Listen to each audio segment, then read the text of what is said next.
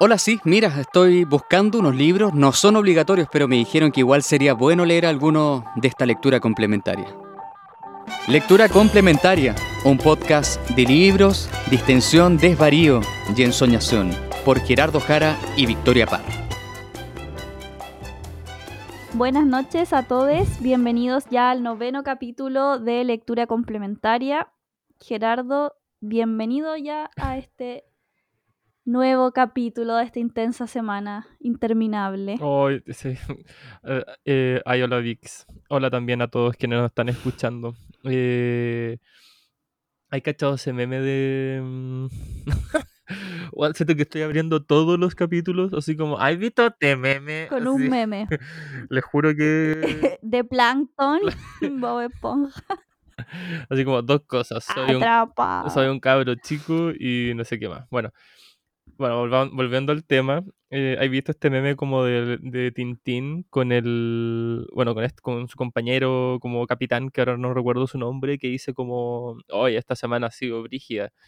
Y, y el otro one le responde como, oye, es recién miércoles. Así como, ah, jaja, sí, crees que terminó la semana, pero no, es miércoles. Y ahora como que Ah, vi de nuevo ese meme, pero el domingo, y decía como lo mismo, pero así, hoy ha estado heavy la semana, y ahora es como, y el one le responde, eh, bueno, no ha empezado, es domingo, y es como, yo creo que eso es, ya sí, me onda, toma. como que progresó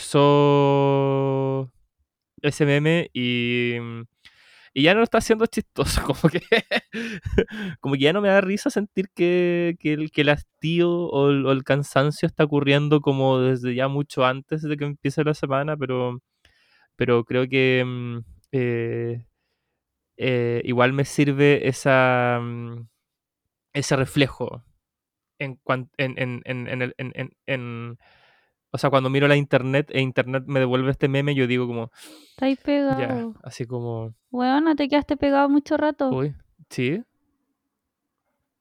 Sí. Ah, bueno, filo Vicky, sigamos con el podcast. Estaba como contando una talla muy larga que de verdad no es tan chistosa. Solamente como que dice que solo estoy cansado. Así que Primera vez que te va a quedar pegado y no vamos a editar esta parte. Así que nada, amiga, estoy bien, solo un poquito cansado, pero obviamente con mucho ánimo de volver a armar otro, otro capítulo de lectura complementaria. Em, eso, ay, también te aviso ahora en audio que pasamos los 700, así que yo creo que ya mo- podemos empezar, o sea, 700 seguidores en Eh, Instagram. Así que ya podemos empezar la carrera meteórica de llegar hasta los 1000 y de ahí, no sé, em, tomar un cortito de tequila y, y regalar otro libro. no sé, pero Sí, igual yo estoy, estoy quedando como en la ruina con este ¿por qué? Porque la gente pensará que los libros caen del cielo, No, niña. No, no, No están cayendo. están cayendo del cielo. Estamos haciendo que nosotros con dinerito caigan, así que, bueno. Oye, y te quería contar que viví la experiencia la semana pasada del audiolibro. ¿Qué tal? ¿Cómo te fue? Em, me costó concentrarme, pero me gustó caleta igual. En realidad, siempre me ha gustado eh, como investigar sobre el tema, porque ustedes saben que trabajaba en radio y me gusta como el audio y los aspectos más técnicos de eso. Y empecé a escuchar em, Lugar de María José Navia, que está en la Biblioteca Pública Digital por María José Navia, con la voz de la María José. Buena, qué bacán. Así que lo encontré muy bacán que sea como la voz de su Un propia libro muy autora. recomendado también. Me- Sí, me, me gustó mucho. eh, me cuesta concentrarme, yo creo, un poco, eso sí, de seguir como todo el rato la historia, pero encontré muy bacán la posibilidad de estar haciendo otras cosas al final, como leyendo. Y en verdad me metí en el tema porque estaba como en el- por el lado personal, más vinculada como a personas como en situación de discapacidad. Y lo encuentro una herramienta a la raja. Sí, es muy... eh, o sea, es útil diversificar la manera eh, en la que uno llega a la lectura y qué bueno que, como tú bien decís, eh, pensar en otras plataformas también para el goce de la lectura. Sí, la biblioteca, bueno, la biblioteca pública digital tiene muchos, muchos textos em, en audiolibro, así que podrían mirarlo ahí ya que es gratis y todo. No se pierde nada y con Bueno, probar. y, y no está de más decir que también es, un, es, un- es una buena opción para cuando las vacas están algo flacas, eh, Sí, poder leer ya sea desde aparato electrónico o, o sea, desde, s- a- desde- desde su aparato electrónico favorito, em, la literatura que tienen disponible, que es un muy buen catálogo también, no está de más mencionar. Así que como una especie de... Esto fue como un, un bonus de utilidad lectora. sí, podríamos haberlo puesto después, Sí. pero El, cansancio ganó. No me voy a sentir mal tampoco, pero está bien. Eh, Piénsenlo como, un- No, como una pero chapita. encuentro muy bacán, eh, o sea, más allá del audiolibro, es que haya estado en la voz de su propia autora, lo encontré la Sí, raja. así que eh, mandémosle un saludo también a María José Navia desde Lectura Oh, Complementaria. Así sí, que muchas gracias también, la queremos mucho. muchísimo. Así que muchas gracias por, por su trabajo también. po. Seca. Eh, ya pues amiga, entonces vamos, empecemos Vamos, entonces con... Hablando de secas. Hablando de requias, eh, no, ya no vamos a no- no- no vamos a payasear en torno a este tema que, o sea, no es que tampoco sea tan grave, pero sí es muy interesante y ha estado últimamente muy en palestra, que tiene que ver con, con la escritura de mujeres o, o la literatura escrita por mujeres o los textos escritos por mujeres, etcétera. Así que el día del capítulo, hoy día el capítulo se llama Yo Mujer. Em, Tal vez lo pensamos un poquito de forma sencilla porque dentro de como los cuetos que puede sonar el título, eh, eso también da para da pie a imaginar la cantidad de, de- de escenarios y estilos que pueda aba- abarcar eh, eh, lo que es la escritura de mujer. Entonces hoy día, o, o- o- Y de tema que no venimos a dar una respuesta de este tema tampoco. Sí, de, sí a- a- a- an- antes de, de empezar a grabar el podcast, o sea, porque creo, o sea, ya lo, creo que ya lo habíamos mencionado antes, pero eh, antes de, de- o sea, con Vicky nos metemos a esta página donde ella después hace todas las peripecias para grabar y editar, eh, que es como una videollamada. eh, nos quedamos conversando un rato y después cuando ya como le damos vuelta al asunto, Vicky pone grabar y ahí empieza el podcast. O sea, lo que, a lo que voy es que es justo en ese momento donde estamos conversando como que, em, dado que había como harto, harto texto y harta opinión dando vuelta alrededor de qué es la literatura mujer o qué podría ser también una buena literatura mujer, eh, adjetivos o, o calificativos que a veces dan un poquito de tirria o, es, o extraño, em, la idea es, es como poner en evidencia ciertos libros que acusan cierta escritura o acusan un estilo y, y pensarlo también que una respuesta que no tiene como no, no tiene una respuesta única o no tiene una respuesta unívoca. O- por- a eso nos referimos como una escritura abierta, que igual es una pregunta compleja que tal vez funciona también como con un tono capcioso, en decir de que, de que, claro, más interesante preguntarlo que tal vez darle con una respuesta. Tú estás todavía en tu cabeza atrapada. Ayudo. Ya. No, ya. ¿Con, con qué partimos este, mm, este capítulo? O si conversamos un poco primero de este tema, no sé, como, que, como quieras irlo intercalando tú. Eh, no sé, tal vez podríamos hacer, ya que hicimos como la introducción eh, más bien escueta, eh, partamos como con una pregunta, preguntémonos eh, entre nosotros también, pues tú qué encontráis que, o sea, obviamente, o sea, no, ahí me enredé en la cabeza. Eh, no, la pregunta es como tú, ¿qué, encon- qué, qué opinión tienes con respecto a este, a este no, no sé si debate, pero sí como cuestionamiento que ha estado apareciendo ahora último, que qué es la escritura de mujer o cómo es escribir como mujer? Sí. O siendo mujer, em, no sé, todas las preguntas suenan medio raras, pero creo que me, me entendí. Sí, yo, yo no tengo tan resuelto este tema porque por un lado creo que es importante em, ponerle quizá este apellido mujer a algunas cosas como a modo de visibilizar, pero también entiendo molestia de algunas escritoras de, de, por ejemplo, siempre hacerle esta pregunta, ¿cachai? Como cuando ya algunas escritoras tienen la, em, la postura de que es algo ya más como un poco más resuelto, como para ya estar em, hablando por siempre de la literatura de mujeres y no estar hablando de literatura como cuando invitan a cualquier escritor hombre. pero Claro. aún así creo que es necesario porque si bien se, como que se ha avanzado, yo encuentro durante el último tiempo en visibilización de autoras mujeres, por lo menos en Latinoamérica hay hartas, em, creo que se pierde mm, un poco el foco en, en pensar de que, no- de que en estos casos no interesa la calidad literaria de, la- de lo que se produce, em, en el sentido de que muchas veces se ha mal usado el tema como para em, estar en contra de que te hagan una mala crítica, por ejemplo, y decir como eh, esta crítica es misógena, siendo que sí, hay muchas críticas literarias misógenas, pero em, si hay una, una, no sé si decir que sea mala, pero mm, como que no, no podéis usar eso tampoco como para que no, mm, como usar mal el término como para que no te puedan hacer una crítica, no sé. Y eh, en Mm. cuanto como a, a lo que podría ser la literatura de, de mujeres, yo siento que, que lo que las puede diferenciar, diría yo, que no es la forma, sino que son los temas. Me, me da más esa impresión. Hay una, hay un nosotras presente en la mayoría de los libros escritos por mujeres, porque efectivamente todas las historias, por más íntimas que sean, en el caso de las mujeres generalmente se repiten. Entonces hay Claro. como una forma de llevar o de, o de autopercibirte o de llevar tu intimidad a algo colectivo.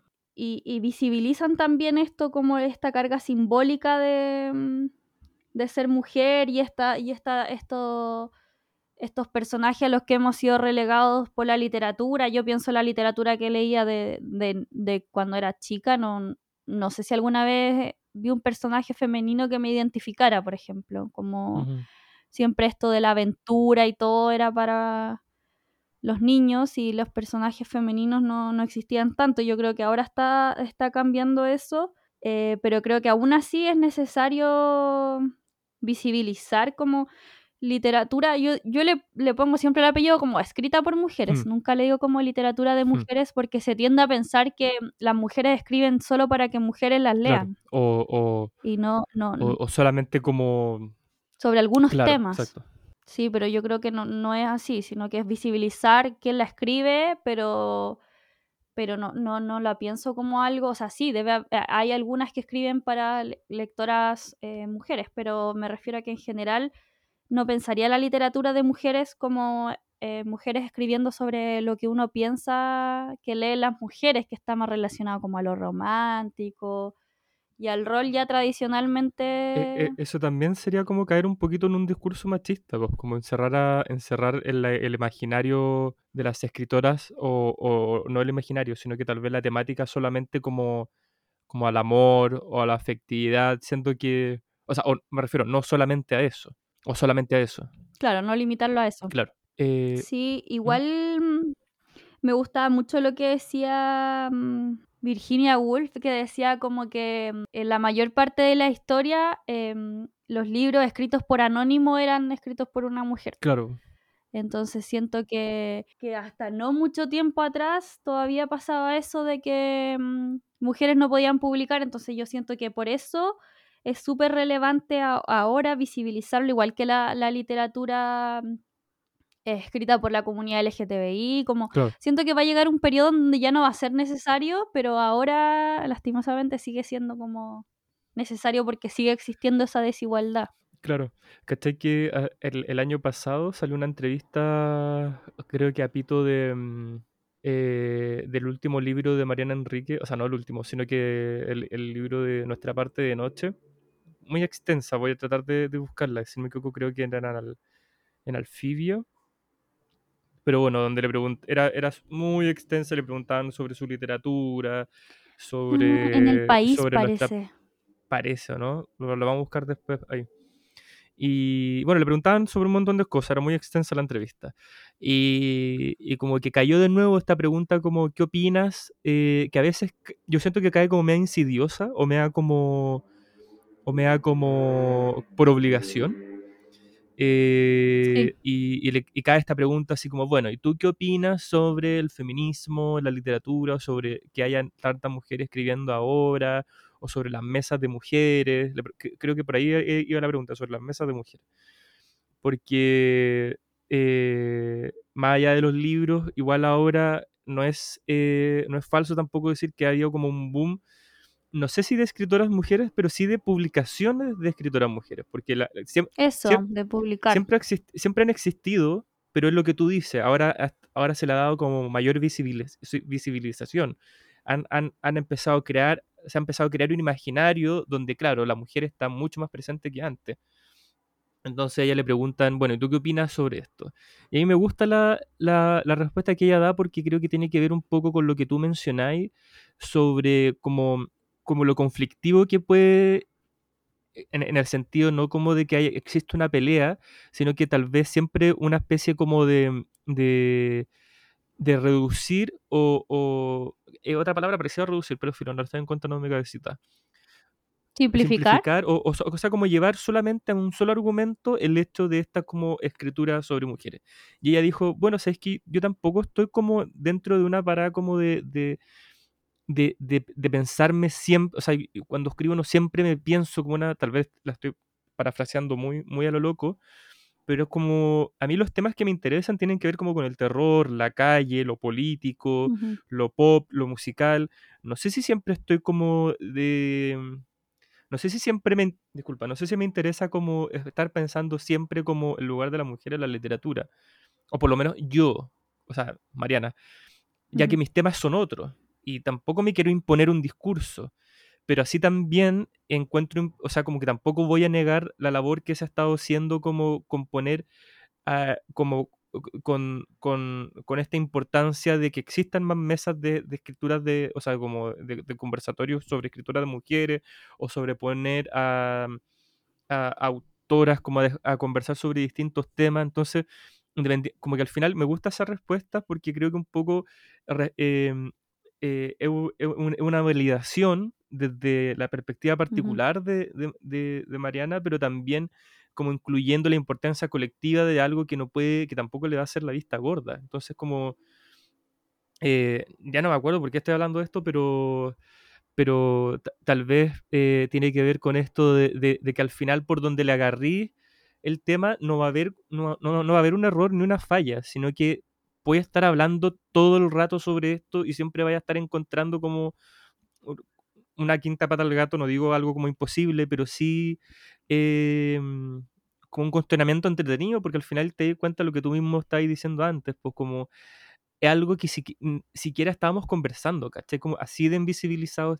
estaba y así de, de, y así era la predominancia también de la escritura masculina, o, no sé si también eso podría existir, pero pero sí en la perspectiva del, hombre escritor, pues tal vez cierto discurso, tal vez cierta manera discursiva también, no sé, pues a veces pienso, ponte, eh, creo que Anne Carson quien dice que el hombre tiene una forma como, o, por lo menos la masculinidad tiene una forma muy como de enfrentarse al problema, de ir, de, de ir como una especie como de cabeza, de choque, de algo que se tiene que resolver, mientras que lo, femenino tiene que ver más sobre cómo, tantear lo oculto, lo que está por debajo, ser más eh, como expansivo, exploratorio, mm. experimental. Eso me pasa a mí, yo siento que, que, em, las escritoras tienen algo más de autoobservación, como esto de, poner el, cuerpo un poco en tu relato, y al final yo siento que hay como un tema de desigualdades y violencias que, nos atraviesan a todas las mujeres y, por este mismo tema que hemos hablado anteriormente de lo personal es político, hace que un tema íntimo de una escritora o incluso como una autoficción o una autobiografía puede ser muy aplicable a, muchas mujeres o gran parte de las mujeres. Entonces siento que hay un proceso de, de autoobservación distinto y obviamente los temas igual se desarrollan, yo creo, algunas veces de manera distinta, porque por ejemplo para una mujer no es lo mismo hablar sobre familia que para un hombre, no sé, como que ni siquiera tu casa o tu hogar es un espacio seguro para las mm. mujeres, entonces como siempre está ahí atravesada por una serie de, de violencias que, que, están en todas partes, entonces como que es más difícil yo creo desprenderse de mm. eso eh, y que la literatura de mujeres yo encuentro que ha cuestionado harto el poder y, esas estructuras y, eso, y esos roles que también nos habían asignado en la misma literatura y yo creo que en toda la producción cultural en realidad, ¿no? Como solo, solo acá, pero, pero también creo que... Mm, que siempre nosotros por lo menos los libros que conversamos los traemos por más por la calidad literaria eh, que por otra cosa, pero sí los dos, yo creo que tú igual leemos más mujeres, a, mí por lo menos me, me, gusta mucho más porque tengo una sensibilidad con el tema y generalmente con libros escritos por hombres termino como peleando en mi mente como, eh, como lo que nos pasó con cuando leímos ah, Catedral, ¿te acordáis? Como que que habían unos cuentos como, como con un tinte muy misógeno, gratuitamente misógeno, porque hablaba de otra historia nada que ver y igual como que tiraba aguas muy misógenas que me hacían como estar discutiendo todo el rato y no, pudiendo leer tranquilo. Sí, mucho. O sea, pienso que al final nada puede ser como tan absoluto, pero tal vez lo interesante sería ver, o por lo menos lo que, lo que yo trato de hacer, al menos como lector, es de entender contextos, eh, propósitos y, y manera, o como estilo. Yo, yo, creo que tal vez, ya como poniéndonos personal, me gusta mucho como la estética de un texto. Entonces, o sea, mm. como eh, pensarlo de una, como un ejercicio estético. Entonces, claro, por ejemplo, no, no sé si diría que ponte tal vez la, literatura como escrita por hombres explora lo, lo, lo, lo corpóreo, o sea, obviamente deben haber como, tal vez como contados con hilo, no sé, yo lo digo desde mi ignorancia, pero, mm, mm. pero también es, interesante pensar como por qué ocurre así, o por qué no ocurre así, ¿cachai? Como ponte, me acuerdo que para ese club de lectura cuando hablamos de catedral, em, claro, el, la weá era muy, eh, eh, muy misógena, muy como patriarcal y todo lo que queráis, pero como que igual yo pensaba como, yo lo entendía porque, bueno, el tipo también creció como en un, en un, en un, en un ámbito, o sea, creció en unos Estados Unidos como de, de, media, de, mm. mediados del siglo XX, entonces como que, no sé, tal vez como empiezo a pensar, ¿por qué el tipo escribía así? ¿Por qué el tipo escribía así? Y Sí, igual es como más imperdonable ahora, como escritores que lo saquen ahora.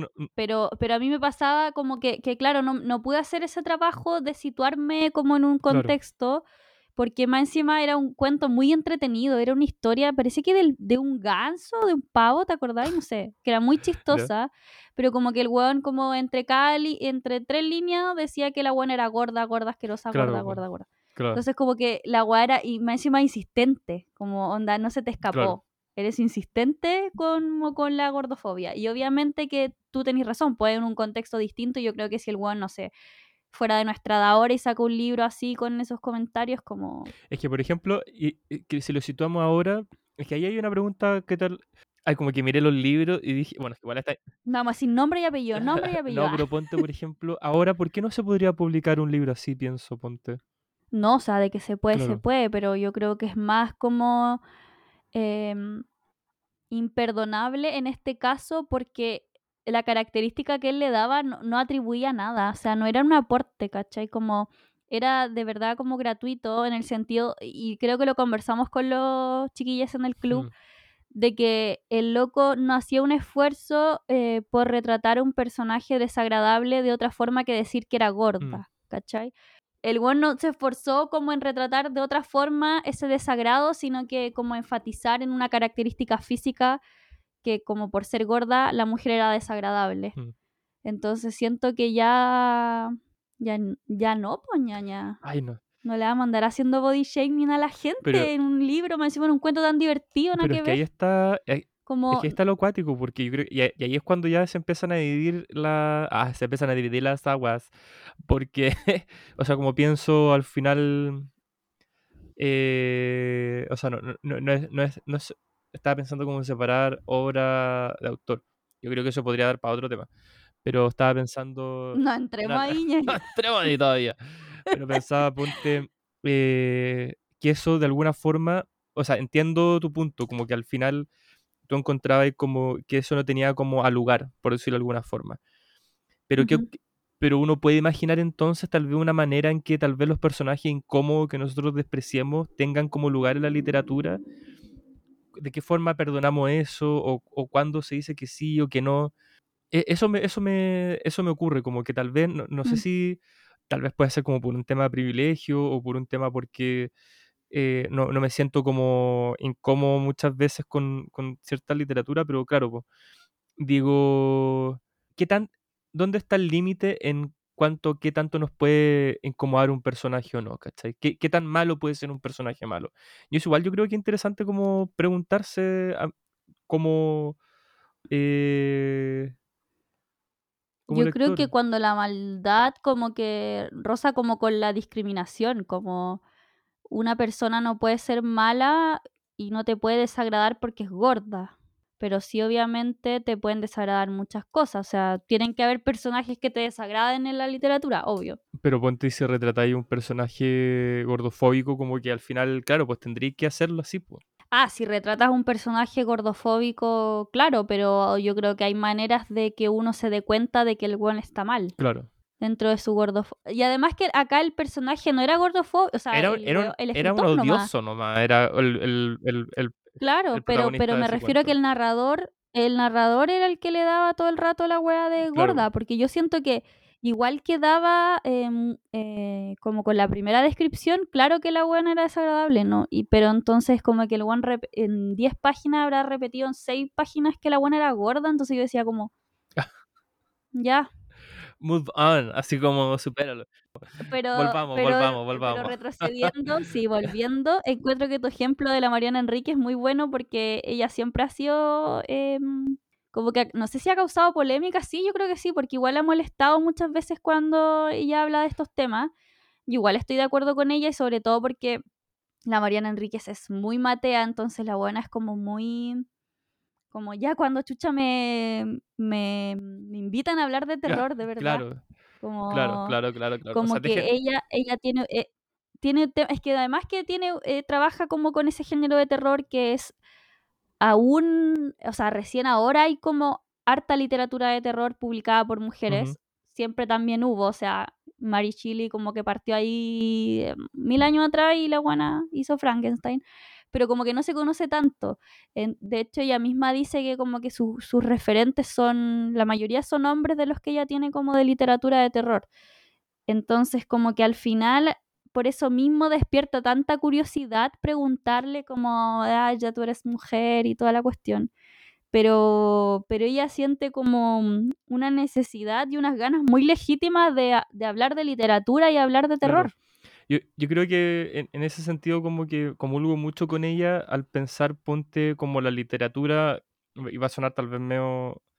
Ah, me voy a poner... Boom, boom, me voy a poner polémico. Pero pienso como la literatura igual como en una...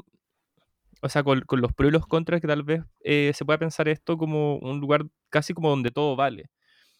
Eh, Pero volviendo, o sea, pero también tomando lo que había dicho anteriormente en cuanto a la estética, como mm, que todo igual debe tener como un propósito, ¿cachai? Como, o sea, lo que tú mismo decís, como que tampoco, o sea, que, que- todo valga no significa tampoco que voy a escribir un texto como, no, no sé si como pensando tampoco como que tenga que tener una, una carga, eh, como un mensaje a, a- a proponer, sino que me interesa como la literatura en cuanto todo vale como un lugar donde podríamos imaginar cualquier escenario y cualquier mente y qué ocurre con esa mente y qué ocurre con ese imaginario, porque al final como que pienso yo, y tal vez esto tiene relación un poquito como. O sea, me está, o sea, se me está yendo la, la cita o el lugar donde quería sacar esto, pero, pero como que antes de, de- de poder como las personas conocer otras realidades, las las fantaseaba, po. Entonces, Mm. eh, como que me gusta, me gusta esa idea o esa definición de literatura como un espacio de la fantasía, no como para imaginar lugares irreales, pero sí como, ¿y qué pasaría si? ¿Y qué ocurre si? ¿Cachai? Eso habíamos dicho, no me acuerdo en qué capítulo hablamos de esto, pero de que la literatura al final ponía temas, Claro. como no necesariamente tenía que resolverlos. Claro, claro, claro, exacto. Y yo creo que es bueno mm, problematizarlo quizás como... em, no, o sea, de que hay hueones funados, hay hueones funados. Pero, eh, pero me refiero a que quizás conversar y está bien debatir sobre nuestros ídolos también, Claro. ¿cachai? Como a mí me, a mí me cuesta como un poco mm, hablar mucho sobre literatura de, eh, de hombres, porque obviamente leo muchas más mujeres y no he leído tantos hombres. O sea, como que siempre son los mismos, me doy vuelta en los mismos autores em, masculinos, entonces no, tampoco tengo como una opinión sobre lo que está escribiendo la, la generación como de, mm, de hombres contemporáneos, como muy perdida con eso, no, no tengo idea, como no sé eh, de qué temas están escribiendo ni nada, entonces no podría darte como una opinión tan certera de que, de que sean temas iguales o temas distintos, pero sí me parece que, que lo que une a, a las escritoras es esto que, que decíamos al principio, de que hay un de que lo, ín- lo íntimo al final pasa a ser como una narrativa eh, compartida o colectiva, si se puede decir así. Eh, amiga, ¿te tinca que, que, que empecemos a hablar de libros también? Mm, Mm, Sácate una intro, fue como media hora. No, pero yo dije ya, cuando te estabas metiendo separar obra del autor, yo dije, este vos se está metiendo en un hoyo muy grande del que no, no vamos a poder salir sí, más allá como de, claro, más allá como que sea bueno o malo, podemos, no sé, es que es un tema igual complejo y podemos hablar Complejo. demasiado sobre eso. Salimos de las... Sí, ¿no? Cuando, cuando nos podamos hacer un carrete complementario, cuando pase esto, podemos mm, discutir ese Ahí tema. con su buen borgoñita, eh, vinito, Sí. chelita, lo que sea. Y, eh, bueno, como también resumiendo, o sea, no sé si resumiendo, pero sigo eh, tomando en cuenta lo que habíamos hablado en esta media hora, que no me di cuenta que pasó. em, Me encanta tu. Yo no soy pésima para eso y tú ¿Pa qué? siempre llegas con tu síntesis de lo que se habló. Me y no encanta. sé, bueno, porque mi cabeza es eh, Bob Esponja, eh, memes, etcétera. Pero un poco para tal vez eh, eh, darle como una especie como de, de- de- de idea resumen, eh, me interesaría que habláramos de los, de los libros que, o sea, me interesaría que habláramos de los tres libros que, que, que pescamos hoy día, eh, un poco como para evidenciar eso, que, mm, o sea, hablar un poco de la escritura íntima, pero cómo se, cómo se puede conjugar de una manera como creativa, para salir un poco del, mm, del, del- del lugar común de como la mujer íntima y emociones, etcétera. Eh, también pensar en cómo lo colectivo, como tú habías dicho antes, eh, puede intervenir en lo que es la, la escritura de mujeres desde una perspectiva tal vez política. Y, ya para cerrar, pensar en este libro que em- empieza a agarrar, o sea, como que eh, utilizando la literatura publicada del 20 al 70 en Chile, trata de armar como una especie de, de- hilo, de, mm, o sea, de, de- armar una especie de, un, o sea, propone un continuum o por lo menos propone como una, una forma en la que se ha desarrollado la, escritura, o sea, la, la literatura escrita por mujeres y por qué también, que eso igual yo encuentro que en el último libro del que a hablar es muy interesante. Pero primero vamos a partir yo creo que con lo colectivo o con lo social y para eso traje Galería Clausurada de Marina Latorre.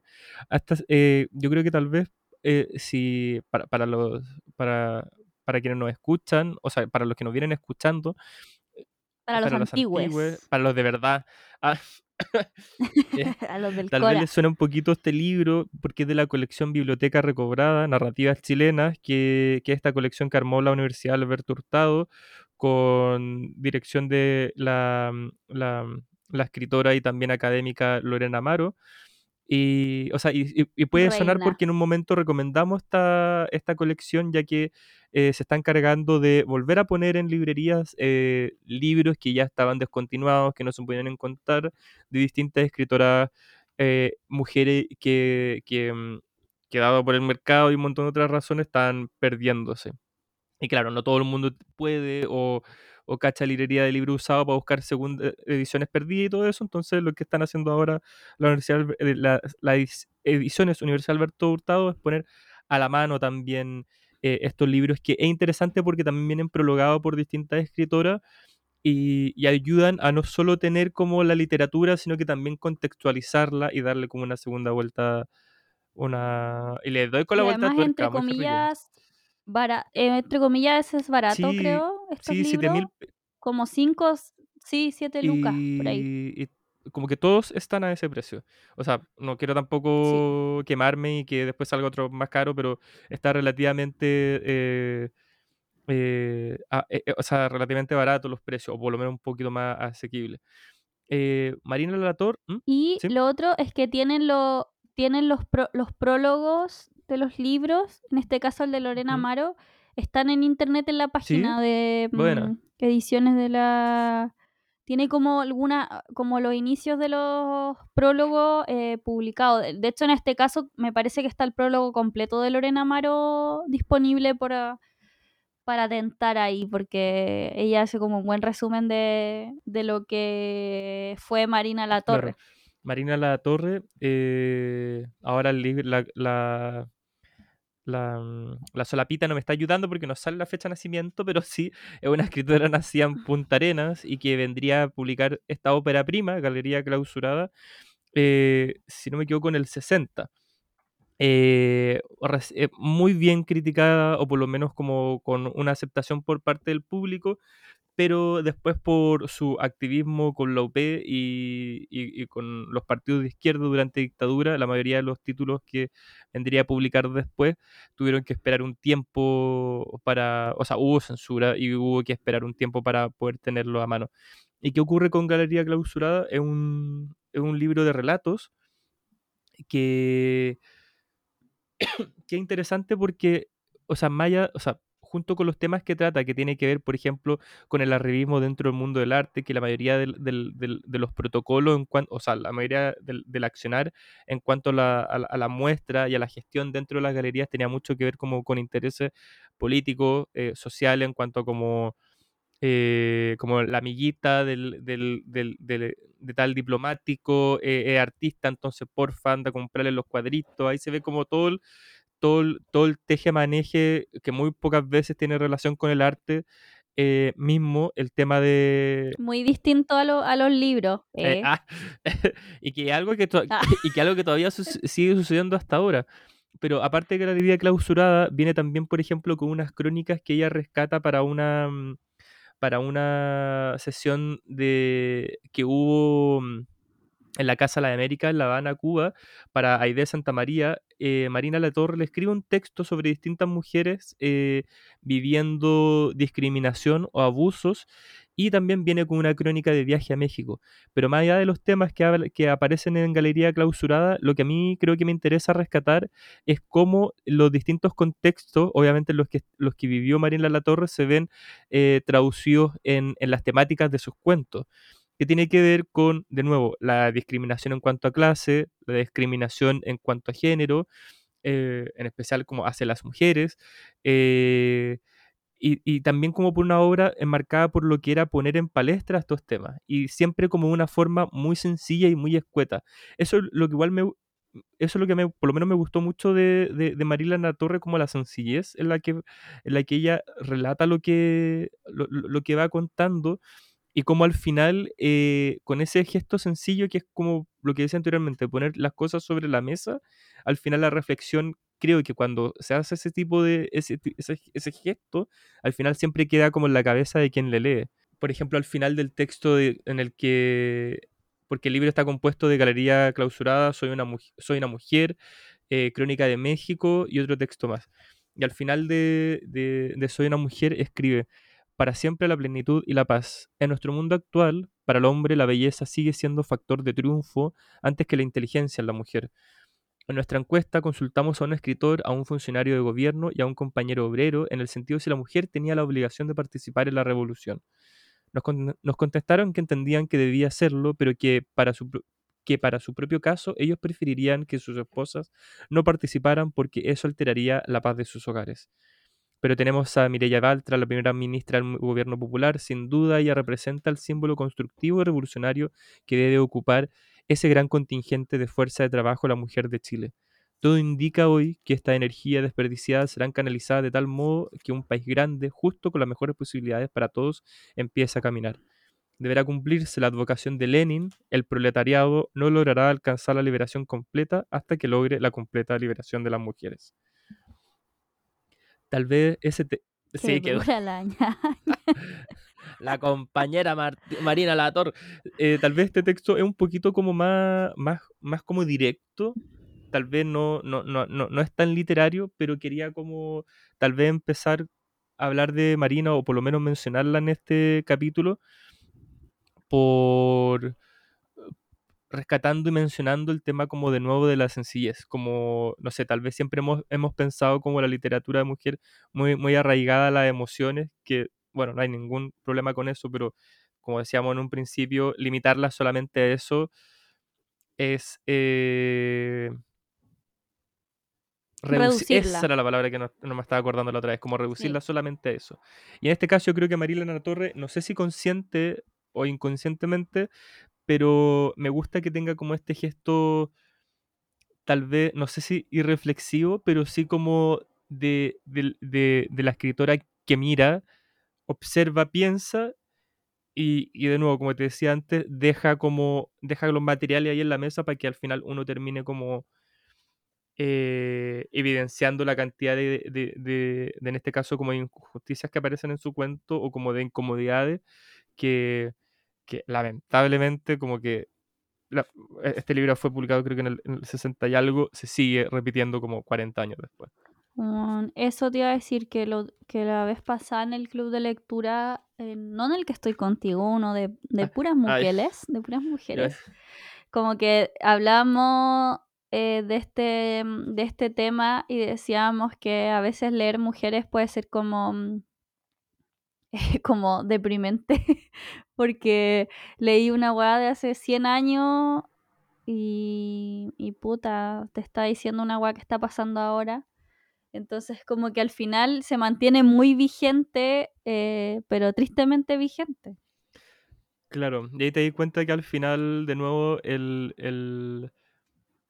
hay que abogar como por un feminismo para empezar como a quebrar con esas estructuras rígidas Mm. que al final no eh, eh, están manteniendo como un status quo en cuanto poder nomás. Pero es hora, amiga, es hora.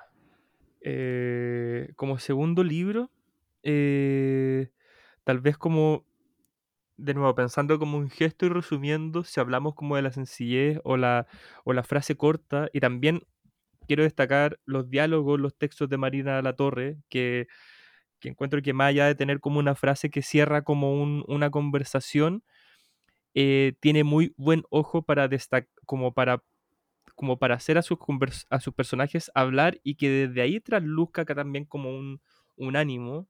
Por ejemplo, en, el primer relato en Galería Clausurada, como, no sé, pues como lo- lo- lo- los artistas empiezan un poco como a ningunear a los curadores o como... eh, de qué forma como e- esta- estos artistas que tienen influencias como con dinero eh, tratan de mover la, la- como los intereses como para su lado, no sé, y todo eso como frasecitas muy, eh, no sé, bien de mierda a veces también, como que me da mucho, mucha rabia leer, o sea, era, eh, no sé si rabia, pero, pero de nuevo queda como muy sorprendido como por la sencillez y por, por la... Y por el ritmo y también el ambiente que genera Marina, Marina La Torre. Pero pasando un poco de lado lo que son como los ambientes, creo, eh, o algo solamente como, como lo escenario, lo que nos rodea, quería, eh, como segundo libro, eh, hablar también de Primera Persona de Margarita García Roballo. Eh, ¿A ella la leído o hayas escuchado algo de ella, Vix? Sí, leí eh, mm, Usted está ¿Y aquí, qué tal? que, mm, que publicó Montacerdos hace ¿Mm? tiempo, que de hecho me lo regaló la No, Sol. Saludado a la sol. Besitos a la Sol. de Mon- sí. Eh, me gustó Caleta, de hecho, porque me- lo regaló y yo no tenía idea de que existía una persona que se llama así, como que no cachaba nada de ella. Mm. Entonces fue como enfrentarme a un libro y que solo fuera sorpresa y me gustó muchísimo. Em, su forma de narrar y, y su, y su vínculo también con la ciudad, como su, su observación del entorno y descripción del entorno, me gustó Caleta y también esto de, mm, de que, de que no necesariamente sea como una historia fabulosa o una historia como muy espectacular, sino que sea un que como que al final hable su forma de escribir más que Mm. eh, de que esta persona inventó la, la, la mansa historia y, descubrió la rueda, sino que más bien una historia sencilla y que ella hace la diferencia por cómo, la, por cómo escribe. No sé si en el, en primera persona pasa lo mismo. Sí, es lo mismo. O sea, yo no había, mm, yo no había leído como el libro que tú leíste, pero primera persona también publicado por Montacerdo, como que me, me ocurre lo mismo. Lo, como que estas son una... E, es extraño porque puede ser como recopilación de... Mira, acá le ponen Montacerdo, son 10 relatos autobiográficos en los que ensaya.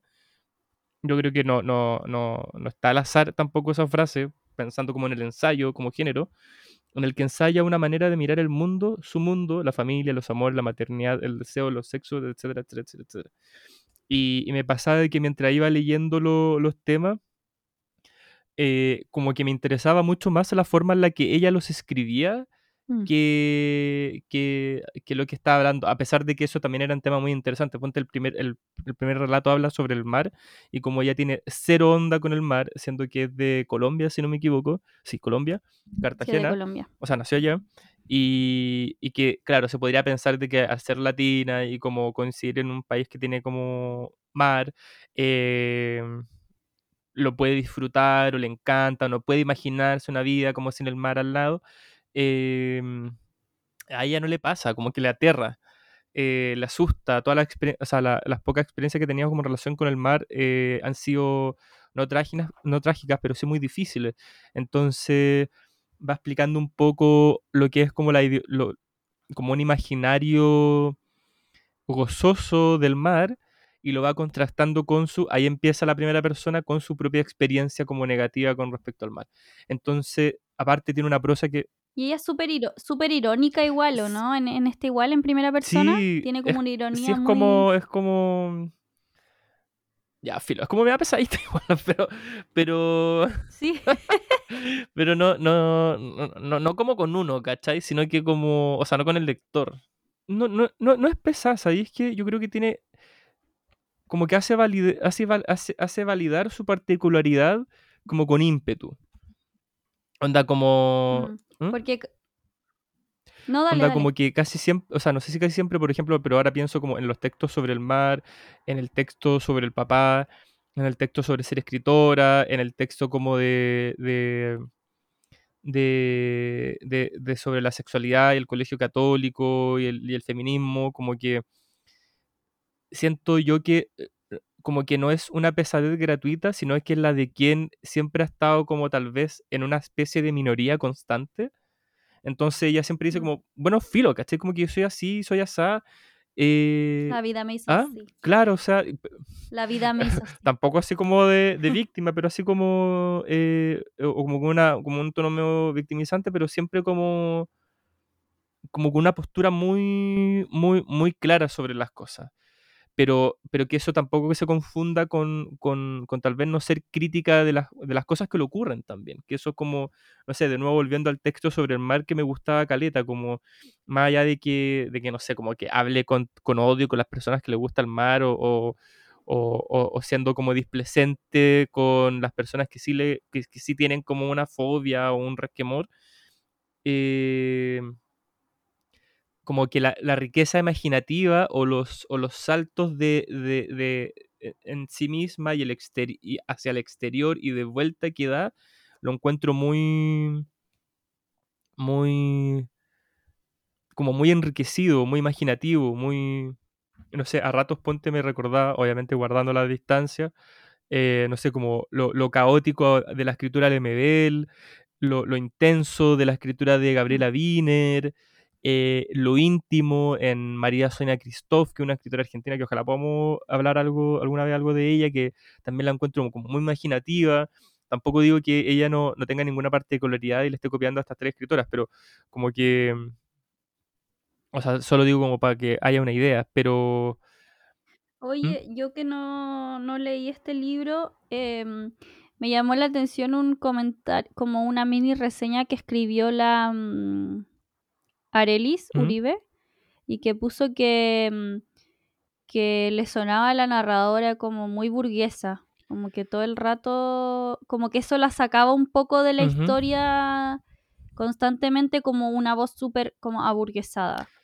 Y como a mí me dio una impresión muy distinta, quizá en usted está aquí, pero este es más autobiográfico. No sé si a ti te, te dio esa sensación o en Mm, realidad Pucha, es que tendréis que pensarlo. no, yo creo que entiendo por qué lo dijo, porque igual como que ella tampoco esconde que, que en un momento ella vino de una familia con, que era como acomodada, ¿cachai? Pero que después de sí, sí después se vino como a menos, por decirlo de alguna forma, y, y nada, y tampoco oculta que, que, mm, que iba en un colegio privado o que tuvo ciertas comodidades, pero sí, Igual yo prefiero eso. pero, o sea, es, es que, o sea, Como alguien que no lo oculte. Como ese Claro, como así como- abajismo igual me molesta. Claro, yo tampoco como que, o sea, si pensáis, o sea, si queréis irte en esa, entonces como lo que la mayoría de los escritores, escritores del siglo, no sé, 18 y 19, igual era, bueno, no sé si después, pero, pero, o sea, como que no me molesta, como que no, no, no tampoco le voy a como echar en cara como un discurso de clase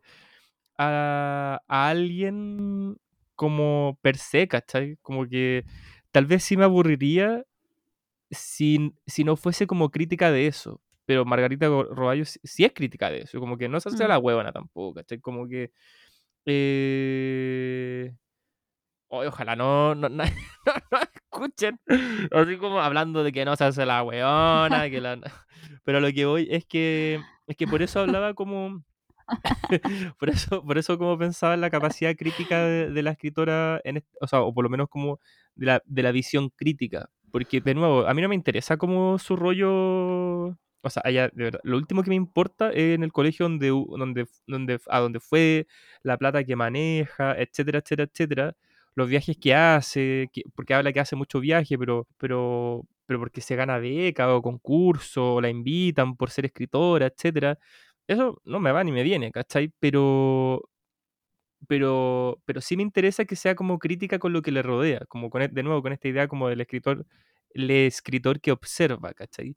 Y que piensa, Mm. y que, y que ese pensamiento o esa crítica o esa mirada la pone en contraste, la, la mastica, no sé, eh, como que siento que ya estoy odiando a veces cuando la literatura se, se combina como con la comida, pero filo. Así como que se masquita, se, se mastica, se rajurge, Pero dos cosas Pero, ah, deliciosas. Pero, pero a lo que voy es que eso me interesa, más allá como de los temas que habla, ¿cachai? Como, porque, por ejemplo, cuando, hasta, cuando, cuando escribe sobre, sobre la sexualidad y el colegio católico, es muy brígido porque va como constra- contrastando su propia experiencia como de celos, de, de pulsiones sexuales, de ella con sus compañeras, con la educación que tuvo, que era como muy, muy católica y muy en contra de la educación sexual, o sea, buena, buena educación sexual. Eh, y claro, eso me interesa, más allá de que, no sé, cuál era la matrícula o qué tan burguesa haya sido. Como que me pasa que cuando estoy en la librería y vendo este libro o, o trato como de, de- incentivar su, su venta, eh, como que me quedo siempre, como que trato de no quedarme siempre como un escrito como en primera persona, porque no es solamente eso, ni tampoco de, de- una escritora que sí- sí toma político, sí toma temas políticos desde como el, el feminismo y el ser mujer, pero de nuevo le da como vueltas, lo piensa, etcétera. Eso. Oye, ¿se publicó otra cosa de ella acá o no? Acá, Hace acá, poquito, acá, como este mes. eh, llegó un, como un recopilatorio, déjame googlear el nombre, que llegó por Alfaguara y que son Margarita García. Como tres Sí, textos. son tres novelas cortas. cuentos, no Déjame sé. buscar al tiro el nombre. Que mi computador no me está ayudando ahora. Ya, esta pausa me imagino. Margarita García Robaya. Esto lo podemos editar o no. O me voy a, o me voy a hacer quedar como weón de nuevo. Mm, no.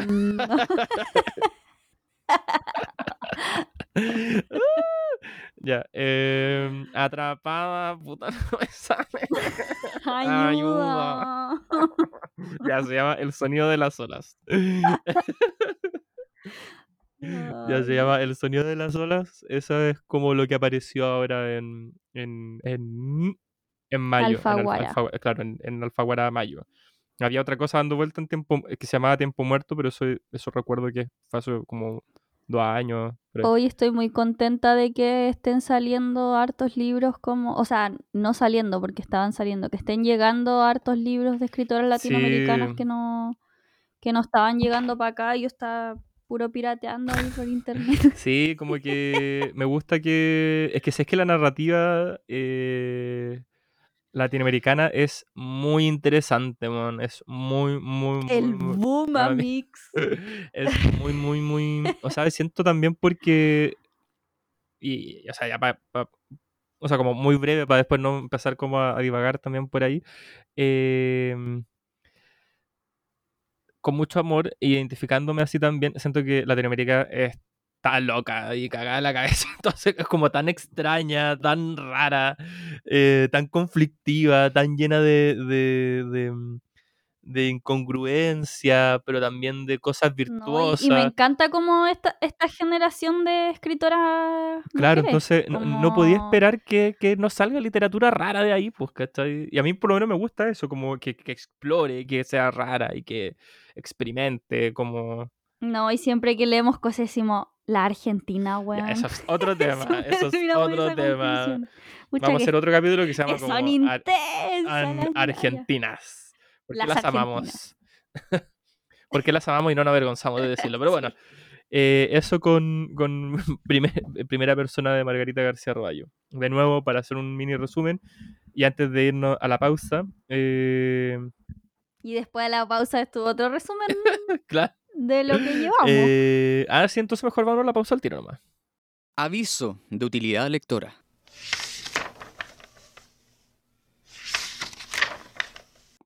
Como dato de utilidad lectora, quería recomendar hoy día la Galería del Libro Usado Permanente, eh, ubicada en Manuel Montt con Providencia. ¿De qué se trata esta galería? Son un montón de locales que, comandados por distintos libreros y libreras, eh, se encargan de buscar y recolectar libros de segunda mano de distintos tiempos, nuevos, muy pocos nuevos, varios usados y viejos, y eh, darle un nuevo movimiento. ¿Para qué recomiendo esto? Por si estás buscando alguna edición antigua, algún libro barato y que no estás encontrando ahora en las librerías, eh, que no estás encontrando la reedición en sus librerías, o también para simplemente darte una vuelta y tener presente también de que no solamente el mercado o la literatura son novedades, sino que también hay una tradición o por lo menos una historia. Así que eso, ya sea para comprar algún título en particular o simplemente darte la vuelta, eh, Galería Permanente del Libro Usado en Manuel Montt con Providencia.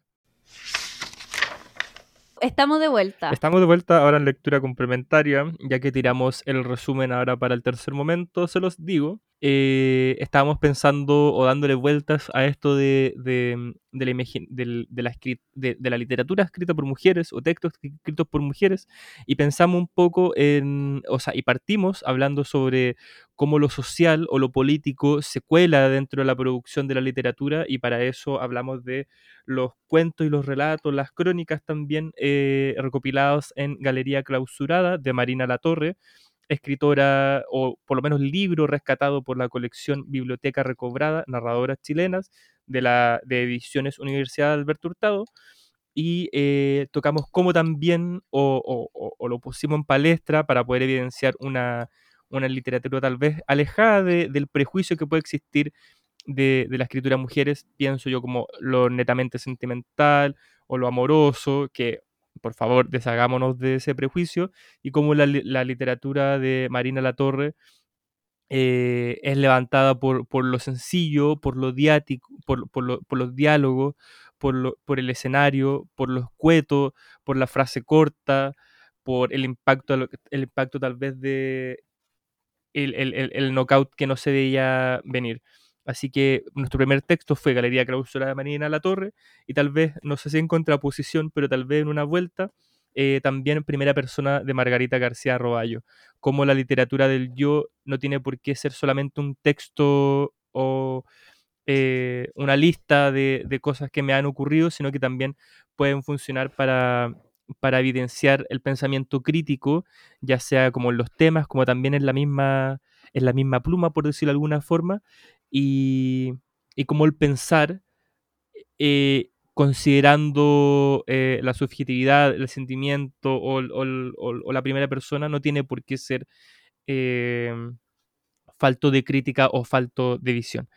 Y habíamos mencionado en un principio del podcast que o sea, habíamos, habíamos como hablado tal vez de los esquemas o de la aura, por si queréis ponerle, de los distintos libros que mencionamos, y el tercero tenía que ver como con, plantear tal vez un ordenamiento o tal vez hacer una lectura de cómo ha ido sucediendo la, la, la, literatura escrita por mujeres en Chile en este caso, y para tercer libro y finalizar, eh, eh, tomamos Escribir y Tachar de Andrea Cotou y Ana Traverso, publicado por eh, Overall Ediciones.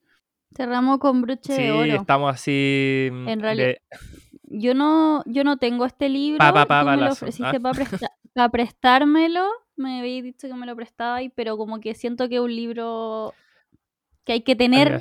Y como estoy, como estoy quedando en la ruina con el podcast y con los clubes de lectura que me meto a todo, no lo he comprado, pero de hecho no te lo he pedido solo porque necesito.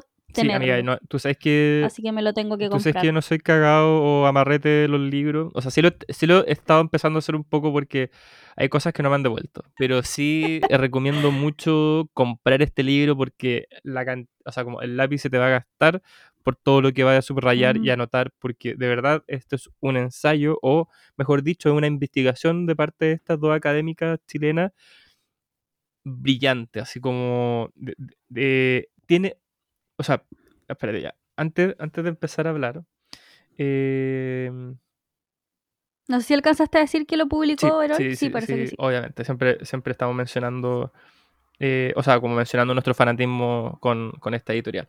Pero para explicarlo de forma sencilla, lo que hacen estas dos autoras es crear una, una línea de tiempo con distintas autoras que, según su propio criterio, que igual explican al principio del libro, eh, fueron como, no necesariamente como, o sea, sí, pero no digo como, no digo como una idea como superventa, aunque también eh, lo fueron, pero sí fueron, eh, sí evidencian de alguna forma cuál era como la preocupación o qué estaba como eh, sucediendo en la escritura a, partir de los libros que escogieron. Ellos, ellas hacen en, toman escritura de autoras que no son tan conocidas, como por ejemplo eh, Elina Serrana, María Elena Gardner, eh, Maite Alaman, María Karina Gil, María Flora Yáñez, Chela Reyes, Pepita Turina, eh, porque también quieren un poco desligarse tal vez de figuras como más, más canónicas como podría ser María Luisa Bombal o Marta Brunet o mm, o sea, la idea igual es mostrar a otras autoras y también por la, por la línea de tiempo que toman, que es de 1920 a 1970, no alcanzan a aparecer como otras, ¿cachai? Pero como que igual tiene un intento de decir como, no es que nosotros estemos descubriendo, pero sí queremos que nuestra tesis se base en mm. escritoras que ya no están circulando o que no son tan conocidas. Entonces van armando, van haciendo como una especie de crítica literaria, o sea, no una especie, van armando una crítica literaria, pero también explicando de qué forma el Chile que estaba sucediendo en esos momentos propicia eh, este tipo de literatura. Por eso te decía que en un principio tal vez tiene este libro se puede anclar mucho con lo de, eh, por una primera vuelta con lo de Marina La Torre, porque por ejemplo, eh, espera, no, no, voy a empezar a hablar como de nombres porque obviamente la mayoría como los olvidé, o sea, como no, lo olvidé en el sentido como que se, me fueron, sino que como... No, me sé este libro de memoria, eso voy. Pero a lo que voy es que, por ejemplo, como cierta escritora a principios del siglo, eh, su tema tenía mucho que ver como... Eh, con el campo, porque todavía, por un tema de que la mujer todavía no, tenía acceso a, los estudios o, a, estudios superiores. Y eso era eh, bueno, aparte obviamente por el machismo imperante, y era porque mandaban a los hijos a, estudiar a las capitales o al extranjero, o por lo menos a estudiar como cosas que no fuesen como pintura o, literatura o canto que se atribuían como más a mujeres. Entonces, por eso ellas explican que un primer movimiento de escritura tenía mucha relación como con el campo, con el feudo, con, una cierta como de búsqueda de independización en ese mismo contexto, como después la mujer cuando empieza a ganar... Eh, eh, discursos políticos, con el tema del voto, etcétera, también la literatura se empieza a, tornar, a tornar más política dentro de, de, los distintos libros, y así va avanzando, va avanzando y va explicando cómo los distintos temas o los distintos libros, más allá de ser, o sea, obviamente en un momento explican, hay, hay literatura, no hay muy buena literatura. Nosotros nos encargamos de elegir como puntos altos o puntos críticos interesantes Mm. dentro de la literatura que se está produciendo en ese, en ese momento. Oye, eso te iba a decir que em, ellas comentaron después que obviamente mm, se desilusionaron con varias cosas, Claro. po. Como eh, con varios escritos y también es como súper interesante eh, la investigación que ellas hacen y, y cómo cuentan también, no sé si lo cuentan en el libro, porque yo lo vi, me parece que hace tiempo en una entrevista, de cómo fueron juntando estos libros, porque fue muy difícil, como si ya literatura chilena de la época de hombres es difícil Claro. un poco conseguir algunas cosas, en el de mujeres era casi imposible y, y que la, eh, la hueá de los precios como que era brutal, como que podía encontrar un libro a 100 lucas de la época y otro que iba a la feria y te lo vendían a 500 pesos porque no sabían cómo mm, Claro. el valor literario de tal texto, sino que lo vendían como una hueá Ese, otro tema, como la. eh, mm, como el precio, o sea, como evaluar, o sea, eh, darle.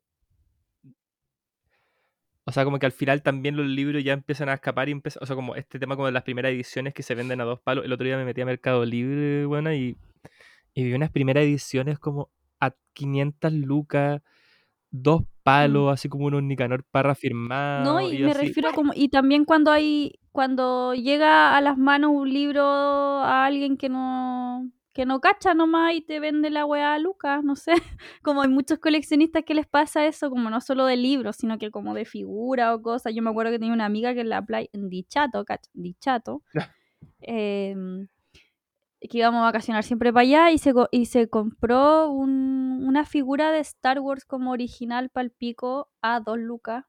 Que como en estos juegos donde uno le pega la pelota a los Ya. típicos de la playa, como para botar las botellas, y se ganó esa weá como de Star Wars original. Y la buena como onda lo podría vender a 200 lucas. Es como con los pops también. Creo que hay unos. Ya, filo, no estamos yendo a la cresta. Ya, eh, volvamos, volvamos, volvamos. No, pero, oye, pero es entretenido porque tú eres busquilla de primera edición y el otro día me estuve desilusionando porque yo no tenía ni una. Ten- tenía una y me dijiste, ah, pero de ese salieron mil copias. no es Me tan puse. Y yo, ay, Me puse- sí.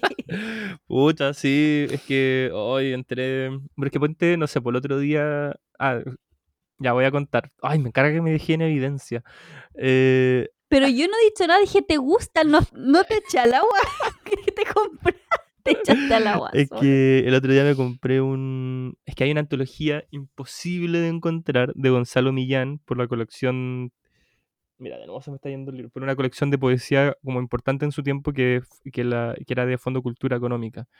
Y el tema es que ya no encontráis nada de Gonzalo Millán en ninguna parte. Y, es, y, de, y de poemas menos, ¿cachai? Entonces, bueno, fue un poeta también que publicó mucho en el exilio. Entonces, me imagino que por un tema de derecho, no sé, francamente. Pero la cosa es que estaba buscando muy, muy, muy heavy a esta antología 13 lunas de Gonzalo Millán. Y la encontré, y no voy a decir cuánto pagué.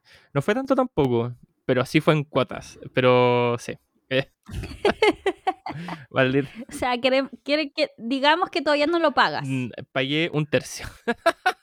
y te falta O todavía. pa- pagué un sexto. Pero hoy sí. Bueno, volvamos al tema. Esta, claro, Andrea Cotó y Anda Traverso eh, eh, dicen en un momento que, que, que, claro, les costó mucho encontrar libros porque no. Porque también tenían esta cosa como del, del valor agregado, o esta cosa mercantil, extraña, capitalista, ya no sé qué nombre ponerle, pero filo. Y. Y claro, como que tampoco la idea, me imagino, era como hacerse famoso, sino que solamente, o sea, no sé si famosa sea la palabra, pero como Se entiende.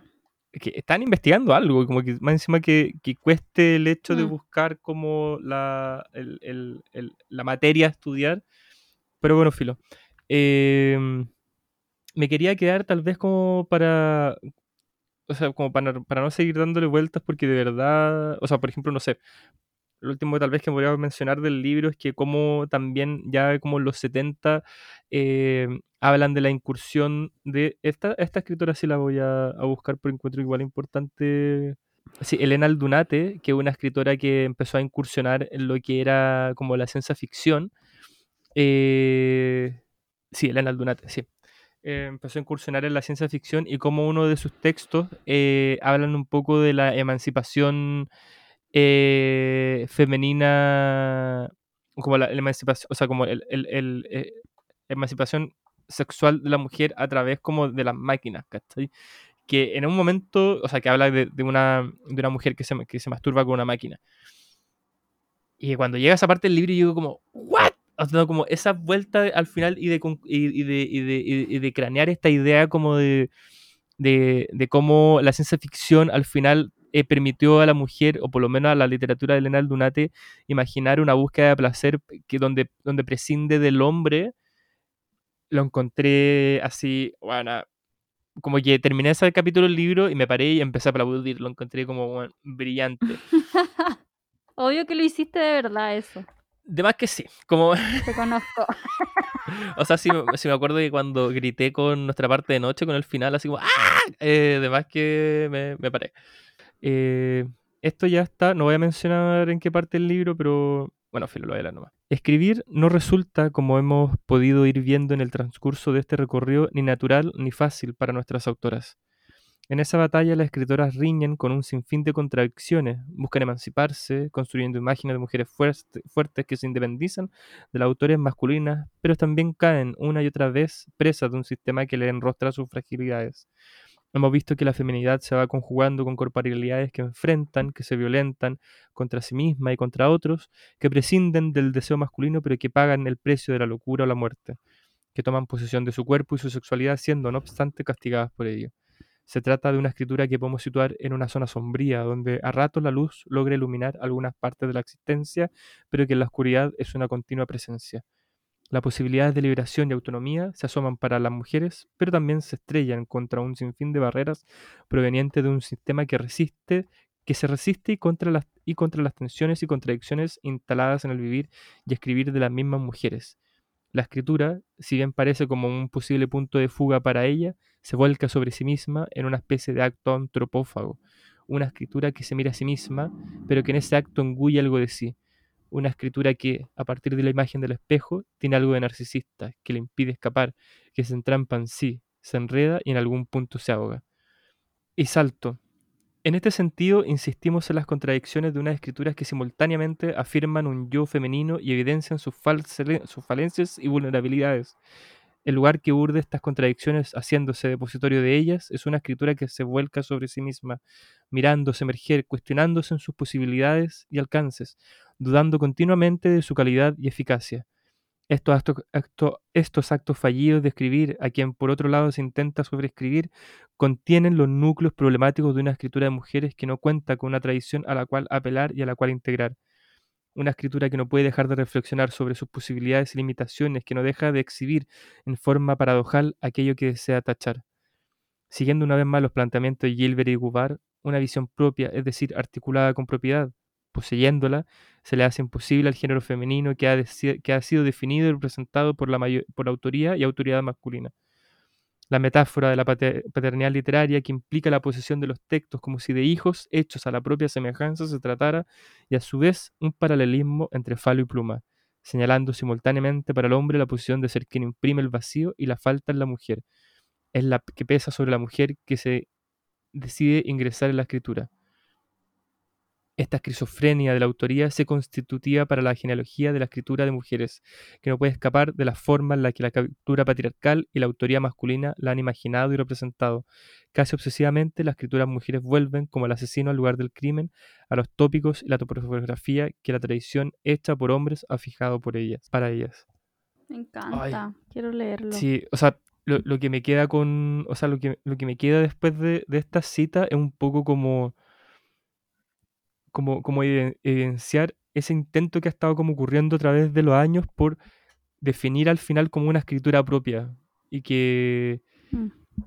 y que en eso mismo, a pesar de, claro, tal vez, como bien evidencian en algunos momentos cuando hablan como del mercado, o, o tal vez los puntos bajos, o las cosas como más fome incluso, eh, el, el- el- la importancia, por lo menos, no sé si la importancia, tampoco quiero como volver a como reducir o, o- o llevar como un solo punto, pero esta idea como estar constantemente como escapando, buscando, intentando, o de nuevo como con el título, escribir y tachar como constantemente. Sí, me encanta. Ediciones Overall, entonces, hubo, un tiempo que estuvo medio agotado, pero ahora ya lo he visto en varias partes, Sí. así que Así que por, para que para que vayan y, y, y- y- y de nuevo, yo creo que tal vez como dijimos en un primer momento, la idea tampoco no es responder nada, sino que simplemente tal vez de nuevo poner a la literatura como lugar donde podamos explorar y ser críticos con respecto a nuestras a nuestras personalidades, humanidades y, y no sé, pues, es un buen lugar también encontrar donde podamos como expandirnos o ver dónde nos está apretando el zapato.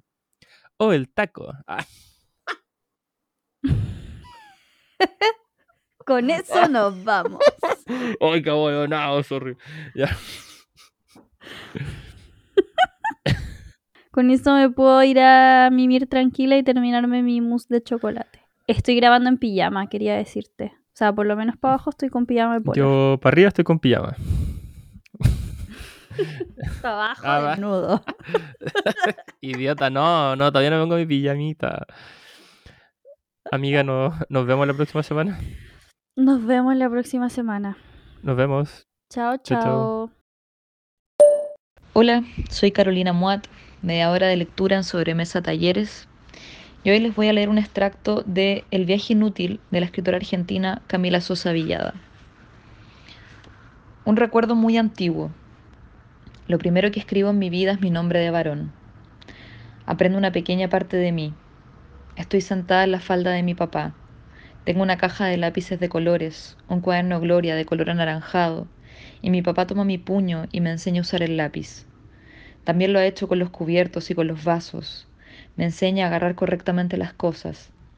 Una vez que aprendo a escribir las vocales y hago los primeros garabatos sobre las hojas, redobla la apuesta y me enseña a escribir mi nombre, mi primer nombre, Cristian Omar Sosa Villada. Y luego todo el abecedario, y luego los números, del 1 al 10. Tiene un método preciso, letra por letra, en cursiva y en imprenta. Esta comunicación nuestra es lo que viene a confirmar, luego de tanta separación y distancia, que algo nos unió en ese momento y nos hizo felices a ambos, enseñarme a escribir. Este periodo de aprendizaje junto a mi papá es lo que me dice, no siempre hubo guerra entre ustedes, hubo amor, nos reímos juntos. Enseñarme a escribir es el gesto de amor que mi papá tiene para mí. Esto fue una lectura complementaria, un podcast de libros, distensión, desvarío y ensoñación.